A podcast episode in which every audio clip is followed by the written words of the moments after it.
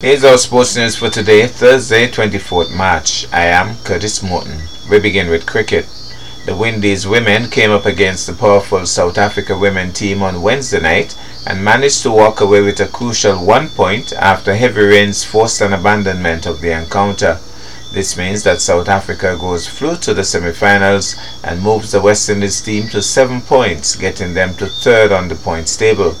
If either England or India lose a game, the Windies women can sneak into the semi-finals, so the one point at least keeps hope alive in the camp. South Africa was on 61 for 4 after 10.5 overs when the heavens opened up. Mignon du Preez was 38 not out and Chinelle Henry had bagged 3 wickets.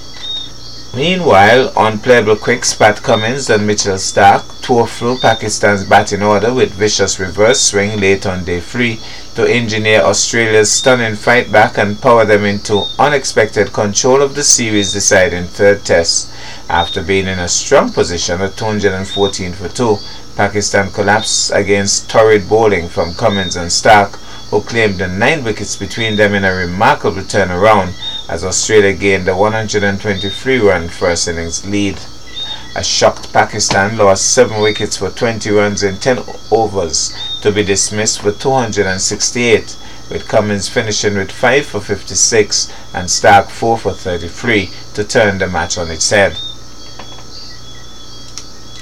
Summary scores at the end of day 3 Australia 391 and 11 for no loss.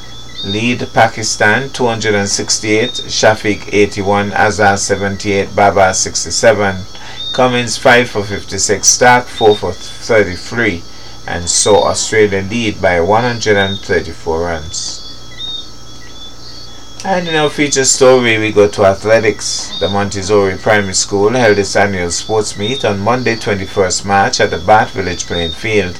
The distinguished patron was proud parent Miss Yasalasi Grant Flanders. The on-field events were superbly coordinated by new coach at the school and starter for the day, Mr. Kelvin Wallace. The children competed in the 80, 100, 200 and 4 by 100 meters races, along with such fun races as stilts race, fill the bucket, sack races and more. When the calculations were finalized, the Red House team was the one celebrating taking championship honors with 365 points. Second was Blue House with 345 points, and third Greenhouse with 285 points. We bring you the exciting parents races. Mommies, raise your hand. So we have quite a number of moms in this race. Should be an interesting one. One, two, three, four, five, six, seven. About eight mummies in this race, or seven. One of them has backed out, so about seven mummies. Children, So- please away from the track. Children, stay away from the track. I see Gallic. Children, stay away from the track. Ready? All right. Well, it's going to be serious action here. These parents look serious. These parents look very serious, and somebody's saying they hope that nobody falls. We don't want that. We don't want that. We just want an exciting race. Just about to get going. They're off. They're off. Who is leading? My goodness, she has to be a champion athlete. Oh yes, of course, we know. And Daniel Connor was in the mix. And their friends.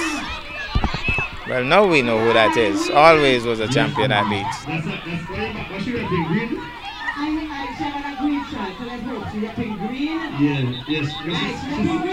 Still has it.